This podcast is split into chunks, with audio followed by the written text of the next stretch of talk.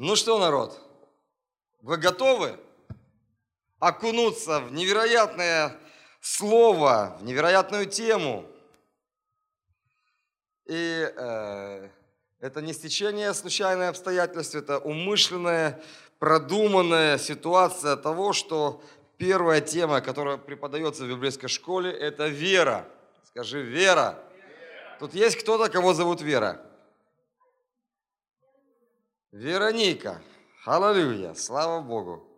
Так вот, мы можем, конечно, о Веронике поговорить, что-то хорошее рассказать, но мы будем говорить не о имени и даже не о человеческой вере. Мы будем говорить о вере Божьей. И в этом есть серьезная разница, когда мы говорим о вере человеческой и вере Божьей. Как вы думаете, у человека в принципе есть вера? Давайте так, есть ли разница верующего человека с неверующим в вопросе веры? То есть, есть ли у неверующего человека вера? А? У каждого своя. Хорошо. Смотрите, когда мы говорим о вере, давайте сразу разберемся, что мы не говорим о веровании в некую силу. То есть вот тут очень важно понимать нам. Я на минутку... Нет, это я оставлю на месте под фонарем своим. Нет, тут есть фонарь. А вот здесь вот мы с вами кое-что разберем. Так, помогите мне, Дмитрий Александрович. Так, чтобы всем... Вот так вот, чтобы всем было видно.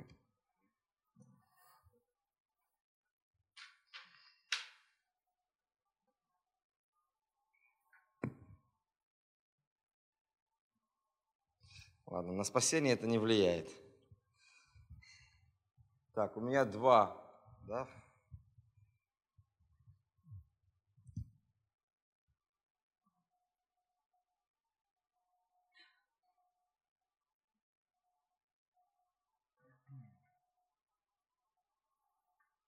Я не знаю, видно ли всем, что я делаю.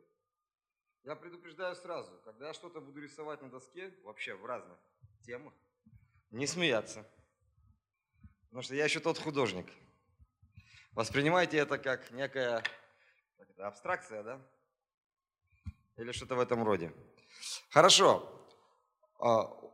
Всем видно две направляющие, два вектора. Вверх и в горизонтальной плоскости, и в вертикальной плоскости. Когда мы говорим о вере, взагали, если вы кто-то учился в университете, на факультете, например, религиоведение. Здравствуйте, коллега. Да. То, возможно, вы помните, или если бы все вы пошли туда, вы бы услышали вот такую идею, когда говорится о вере. Вера – это отношение субъекта к объекту, то есть используют даже вот подобные выражения из юриспруденции для того, чтобы объяснить веру. Ну, это как бы так, типа умным таким моментом. То есть я субъект, да, там как некий объект, и мое религиозное вот какое-то восприятие данного объекта. Вот так могут сказать о вере.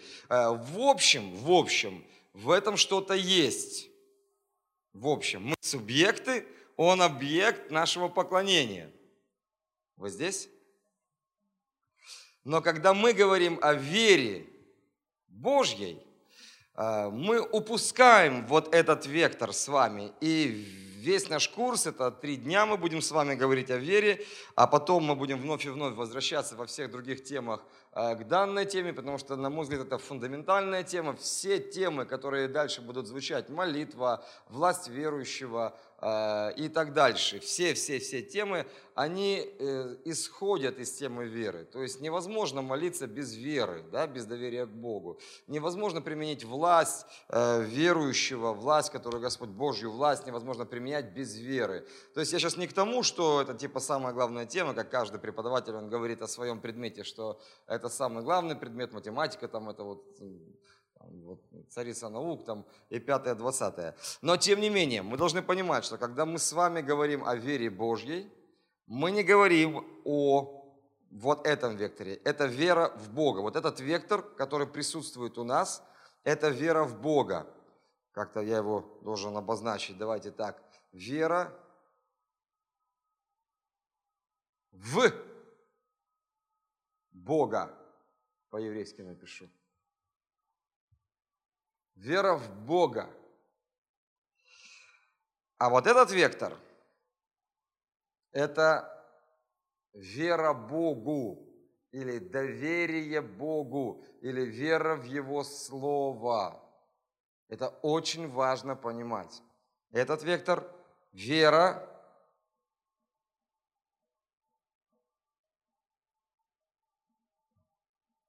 Богу, или в Его Слово. Доверие.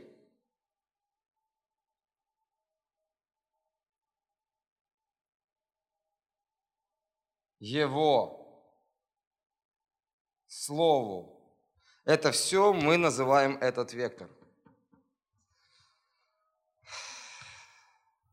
Александра Константиновна, а вопрос, из моего кабинета можно мне корицу? А, нам насыпано. Давайте поаплодируем Александре Константиновне. Она молодец. Слава Богу. Когда мы говорим о вере здесь и вообще в церкви, не каждый, но вот теперь будете это точно понимать, но не каждый в церкви понимает, о какой мы говорим вере. Потому что взагали люди все, даже неверующие, воспринимают понятие «вера». Это примерно то, как я сказал выше, как нам преподавали в университете. В Мечниково, кстати. Там тоже религиоведение? Предмет был религиоведение. Окей. Так вот, на религиоведении обязательно так вот скажут. Ну, или подобным, может быть, у нас разные преподаватели были, может быть, подобным. Но в основном все воспринимают понятие «вера» вот так. То есть... Я верю в Бога. Сегодня каждого, кого или многих, кого не спросишь на улице, вы верите в Бога, больший процент людей скажут, ну да, вот тебе крест. Да. То есть вера в Бога. Вот эта вера в Бога, которая как бы есть у людей, та же вера, о которой мы говорим в Библии, или не та же? Библия по этому поводу говорит так. Ты говоришь, что ты веруешь, хорошо, но даже бесы веруют и трепещут. Иисус говорит о некой вере, которая может переставлять горы. Безусловно, эта вера, она связана с этим вектором, о котором говорит Иисус. Вера в Бога. Иисус говорит, или Господь говорит нам в Своем Слове, что, давайте откроем, кстати, это самый фундаментальный будет стих, и раз в жизни он вам пригодится, как минимум раз в жизни. Вас обязательно однажды кто-то спросит про этот стих, это 1 Иоанна, 5 глава. Я не знаю, будут ли у нас открывать... Будут открывать, да? Вероника, вот давай. 1 Иоанна, 5 глава. Думаю, что 4 стих мы прочитаем, 4, 5, но обязательно 4 благословение. «Ибо всякий, рожденный от Бога, побеждает мир».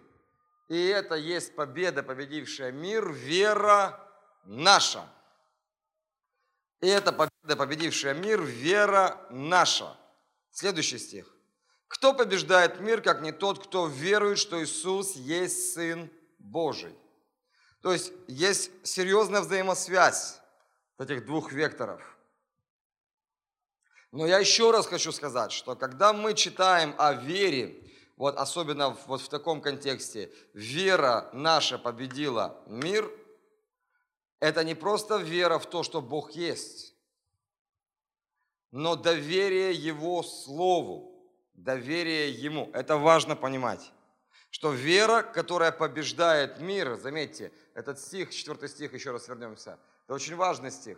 Всякий, рожденный от Бога, буквально тут написано все, что рождено от Бога, но также всякий, рожденный от Бога, то есть кто рожден от Бога тот, кто уверовал, что Иисус есть Сын Божий. Да? Вот этот человек рожден от Бога. И вот каждый, рожденный от Бога, имеет победу в мире. Слово «мир» здесь – это греховная система этого мира. И эта победа, которая уже победила эту греховную систему, есть вера наша. Вера здесь – это доверие. Это не просто знание того, что Бог есть.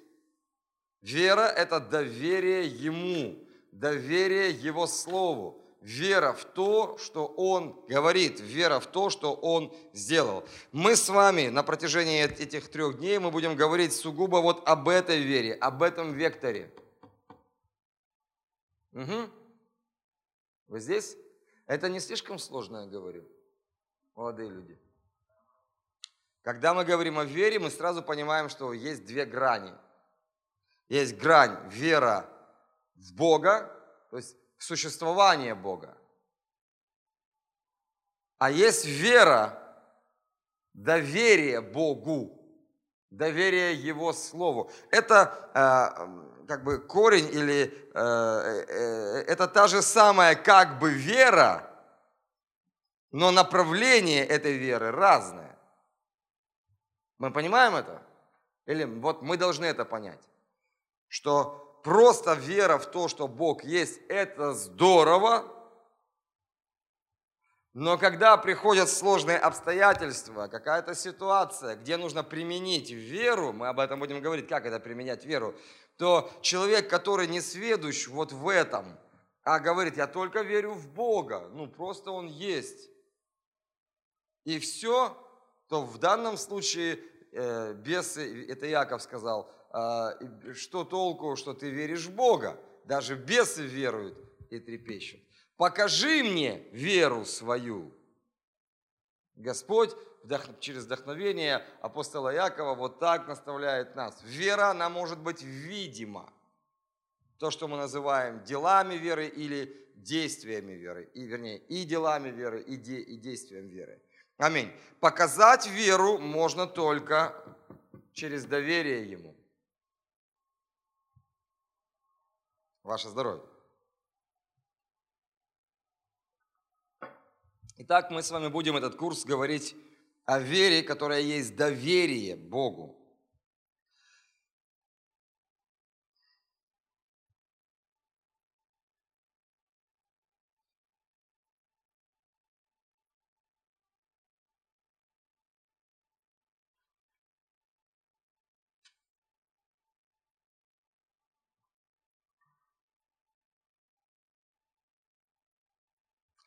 Мы с вами будем говорить о вере, которая, я повторюсь, которая есть доверие Богу. То есть мы подразумеваем веру в Бога. Еще очень важный вопрос. Если вера у неверующего человека, вот такой вот, я спросил в начале, кто-то сказал, да, есть.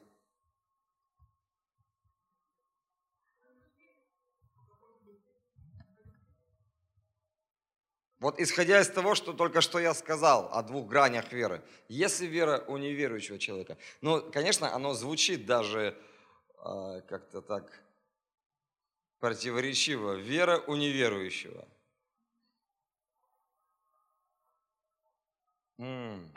Аллилуйя. Господь благослови или Африку, или Бразилию, или всех вместе благослови. Так, есть ли вера у неверующего человека? Есть вариант, да. Еще вариант. Нет. Почему нет?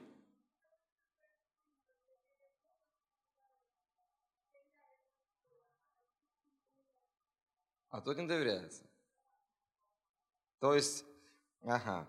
Смотрите, когда неверующий человек говорит, я верю, что я заработаю там, деньги в течение этого года, и там, весной или летом мы с семьей поедем куда-нибудь там, не знаю.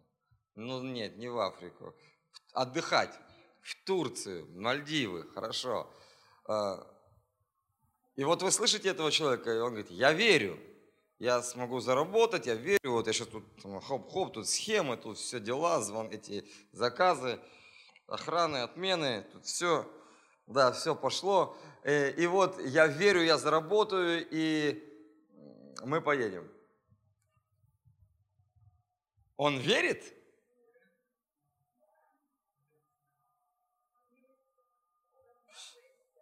Обманывает себя. Так он верит или обманывает? Верит как бы в себя. Смотрите, это можно назвать верой с точки зрения какого-то выражения, самого вот выражения вера. Но это нельзя назвать верой Божьей. Это вообще не вера Божья. Это некое желание, это некая надежда, которую неверующий человек называет верой в хорошее. Я верю, что там что-то будет хорошо. По сути, он не верит, он надеется, он желает, он хотел бы, чтобы так было. Аминь. Но это не есть та вера, про которую говорит нам Библия. Это одно и то же слово мы используем. Но у неверующего человека в априори не может быть веры, потому что он неверующий человек. Угу.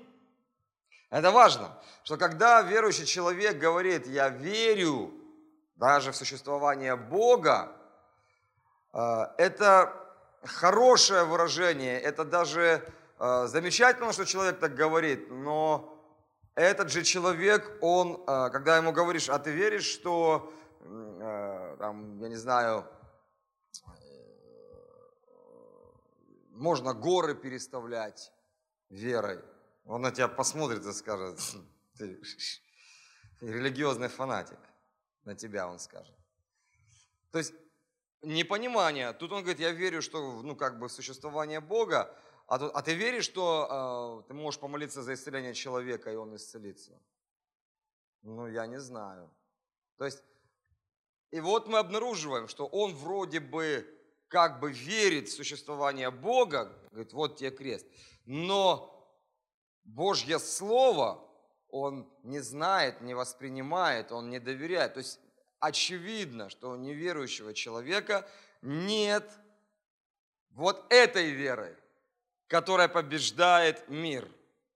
Он называет что-то верой, или там вера в себя, уверенность в себя, там, уверенность там, в кого-то, в какую-то ситуацию и так дальше. То есть и мы это все называем одним словом верой. Но когда мы говорим о вере Божьей, которая побеждает мир, очевидно, что у неверующего человека этой веры нет. Для того, чтобы у неверующего человека появилась вот эта вера, про которую говорит Библия, которая побеждает мир, ему нужно стать верующим человеком. То есть ему нужно принять Господа в свое сердце и начинать доверять Его Слову, Божьему Слову. То есть учиться доверять Божьему Слову. Итак, несколько тезисов. Вера дает тебе победу. Запишите эти тезисы. Вера дает тебе победу. Еще один тезис. Вера, мы говорим про веру Божью. Вера – это одно из оснований Библии.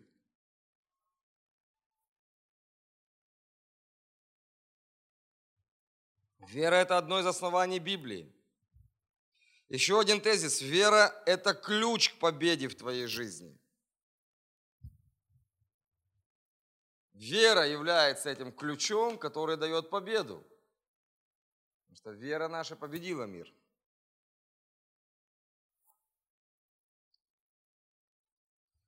И теперь я коротко еще раз помолюсь. Дорогой Дух Святой, пусть откровение о вере, оно умножится для каждого студента, для каждого из нас на этом месте. Говори к нам сегодня, говори к нам в этой теме. Дух премудрости и откровения пусть почиет на нас, пусть научающая благодать действует. Проведи нас в большую славу и большую силу посредством Твоего Слова и сделай нас людьми веры во имя Иисуса Христа. И все скажем Аминь. Послание к евреям, 12 глава, 2 стих.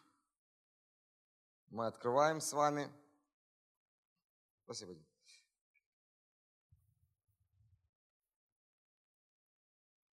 Послание к евреям, 12 глава, 2 стих. Давайте прям с первого прочитаем, но ключевой для нас второй. «Посему и мы, имея вокруг себя такое облако свидетелей, свергнем с себя всякое бремя и запинающий нас грех, и с терпением будем проходить предлежащее нам поприще, взирая на начальника и совершителя веры Иисуса, который вместо предлежавшей ему радости претерпел крест, пренебрегший посрамление, и воссел одесную престола Божия». Итак, в этих двух стихах мы видим две важные вещи. Во-первых, есть путь, на который мы поставлены. Имея вокруг себя такое облако свидетелей, мы с вами будем проходить 11 главу послания к евреям, мы поговорим об этих свидетелях, об этом облаке свидетелей, про которых тут написано дальше. Но тут говорится, свергнем с себя всякое бремя и запинающий нас грех, то есть наша ответственность. Это говорится о нашей ответственности идти по жизни. То есть мы сбрасываем с себя всякое бремя, оказывается, мы можем сбросить какое-либо бремя. Мы говорим, Господь, убери там эту тяжесть с моего сердца и так дальше. Но тут говорится, сбросим с себя всякое бремя и запинающий нас грех. Это наша ответственность, значит, есть какая-то возможность это сделать. И с терпением будем проходить предлежащее нам поприще, буквально, и будем идти путем, на который мы поставлены им. То есть Господь нас поставил. Вот это поприще, это определенная дистанция. У каждого из нас есть определенная дистанция. Да, дистанция длиною в жизнь. И чем быстрее мы поймем, что это Господь нас поставил на эту дистанцию, тем легче нам будет жить.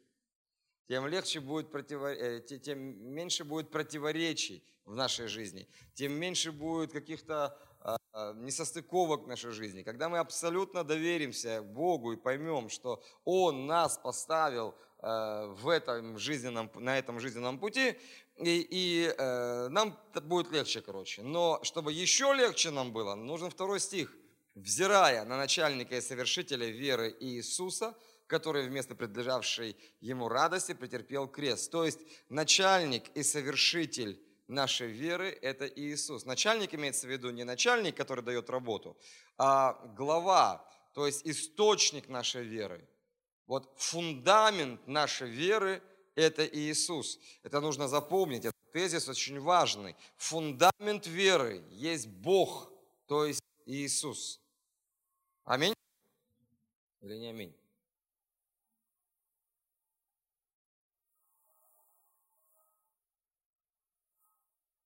Фундамент веры – это Иисус, это сам Господь. Еще так мы можем сказать о вере. Вера – это путь, по которому идет верующий. Причем не просто идет, а идет за Иисусом Христом. Это мы называем путь веры. Аминь? Или не аминь? Твоя вера может преодолеть все. Мы там читали в послании Иоанна, что вера побеждает мир. Это значит, что твоя вера, то есть вера Божья, может преодолеть все. Аминь. Слава Богу. Хорошо. Давайте мы поговорим о том, как вера появляется в нашей жизни. Окей? Послание к Ефесянам, 2 глава. Или до этого момента. Может быть, есть вопросы? Дмитрий Александрович, там, я вижу, кто-то гуляет из студентов. Можешь запустить туда? Вот. Настя, запусти там кого-то, потому что это сейчас очень важный будет момент. Надо, чтобы гуляющие студенты там услышали это. Пока сзади прям пусть садится.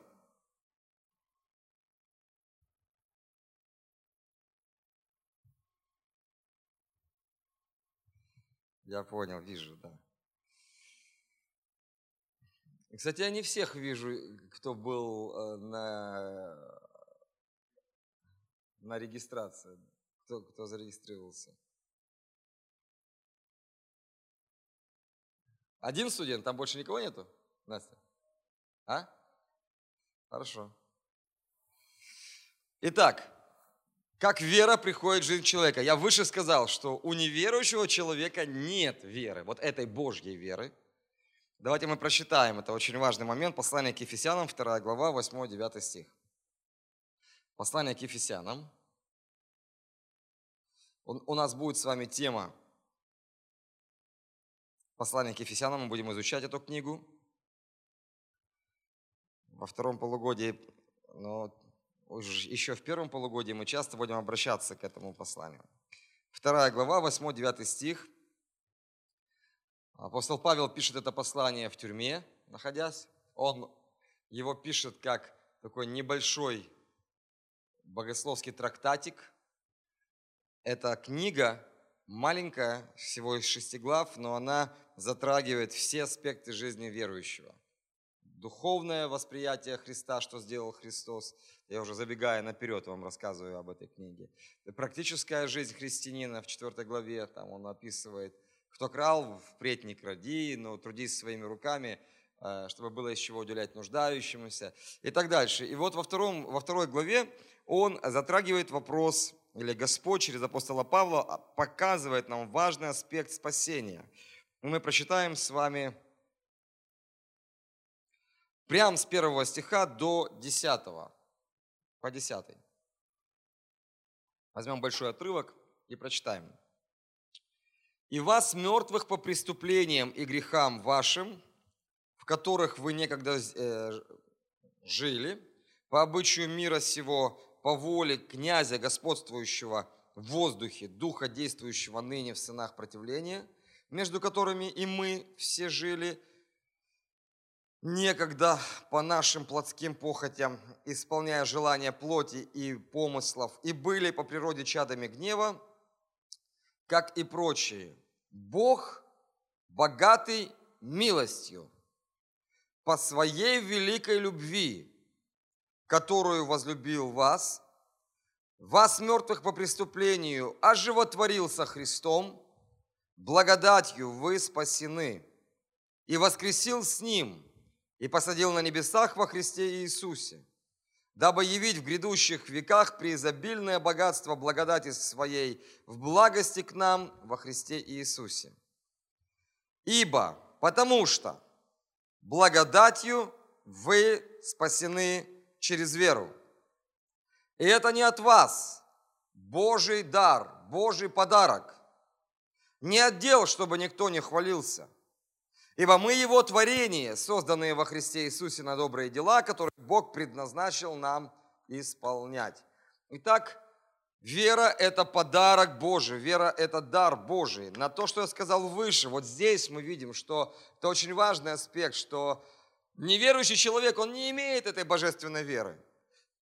Он не может сам по себе спастись. Что такое спасение? Давайте мы поговорим два слова о том, что такое спасение. Все ли понимают, что такое спасение? Если я сейчас спрошу каждого персонально, ты спасен? Ты сможешь ответить, да, я спасен? Или у тебя будет сомнение? Ну, я как бы не прошу поднять руку, но это важно, чтобы ты сам себе ответил на этот вопрос. Спасибо, молодец. Да, ты спасен, да, аллилуйя. Как спасение приходит в жизнь человека? Что такое спасение? Когда-то Господь Иисус, Он говорил с одним из учителей Израиля. В Евангелии от Иоанна, 3 главе, Он разговаривает на очень серьезную тему и говорит такие слова. «Как же ты не знаешь о спасении?» Он даже спросил, я своими словами пересказываю, что «как же ты не знаешь о спасении?» Но сам факт, он дает путь спасения. Он говорит, должно каждому человеку второй раз родиться или возродиться. Никодим, этот учитель Израиля, спрашивает Христа, что ты имеешь в виду, как это мне, уже взрослому человеку, обратно нужно войти в материнскую утробу? Иисус говорит, ты не понял, почему же ты не знаешь, ты шутишь, народ, ты должен это знать. Я говорю о возрождении от духа и воды. Я говорю о возрождении, то есть Иисус говорит о возрождении. Чуть шире нужно нам увидеть картину, чтобы понимать спасение. Вопрос спасения.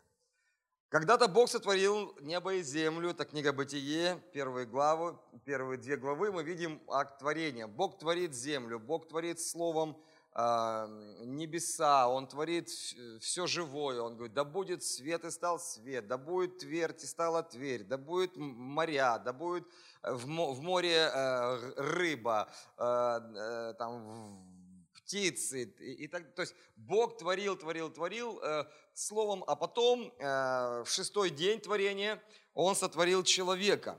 Бог сотворил человека, мужчину и женщину, сотворил их, это Бытие, 1 глава, 26-27 стихи, сотворил человека и благословил человека.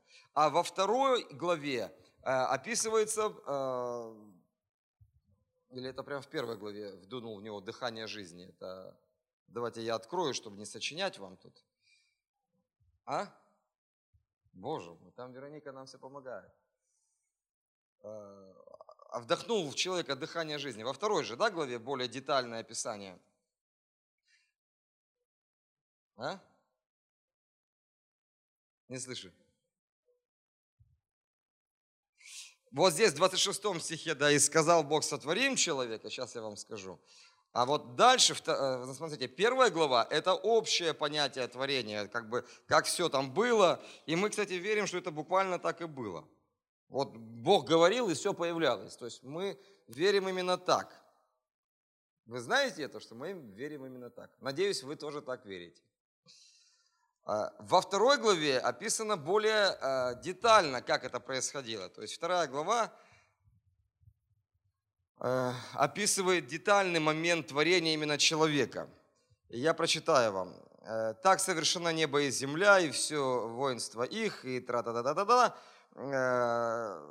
6 стих. «Пар поднимался с земли». 7 стих. «И создал Господь Бог человека из праха земного». О, вот мы видим, как детальней Бог творит человека. И вдунул в лицо его дыхание жизни, и стал человек душою живою. Обратите внимание, в первой главе, я открою, например,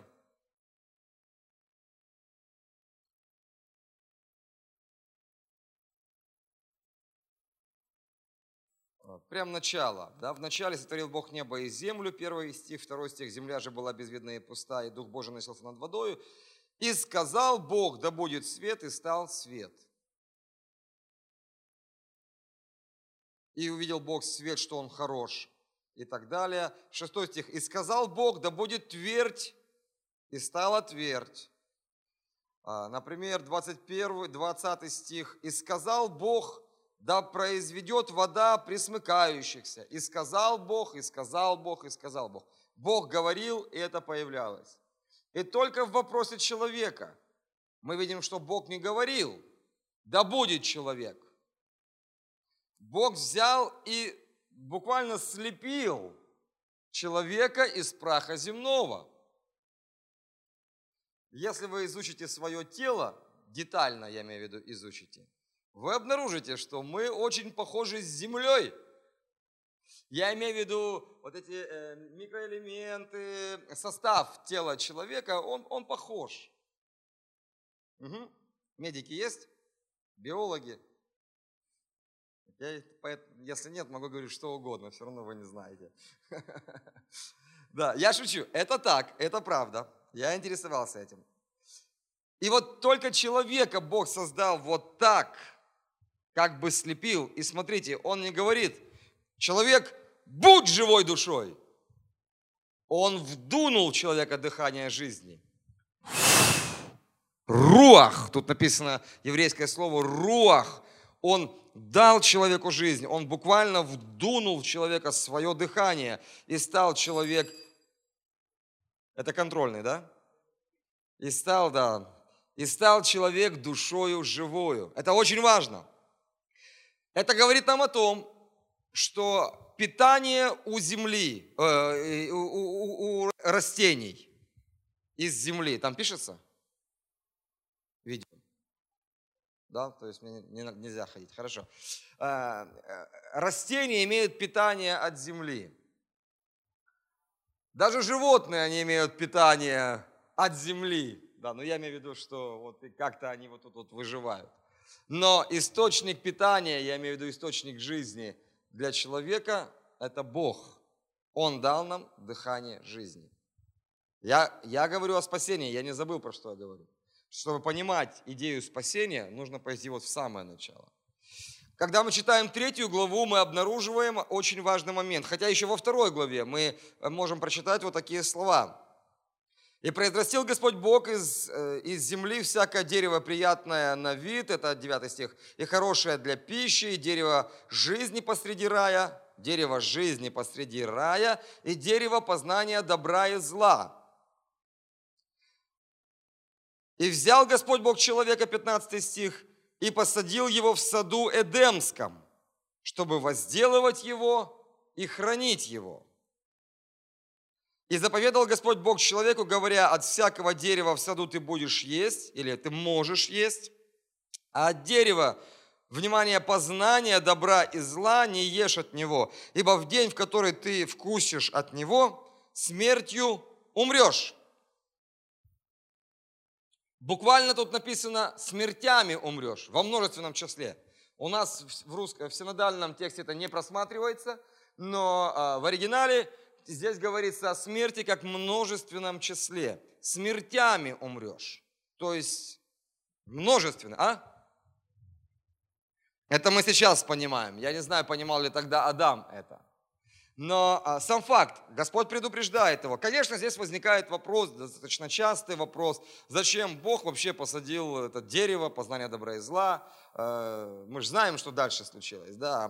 Естественно, извините, девушки, девочки, женщины. Естественно, женщина, так сказать, ей говоришь нельзя, она говорит, можно. То есть это понятно, да. Так вот, мы знаем итог. Но очень важный аспект. Почему, зачем Бог поместил там дерево познания добра и зла? Совершенно верно. Этим Он показывает, этим Он подчеркивает волю человека. Это очень важный момент, что у человека есть право выбора, у человека есть воля.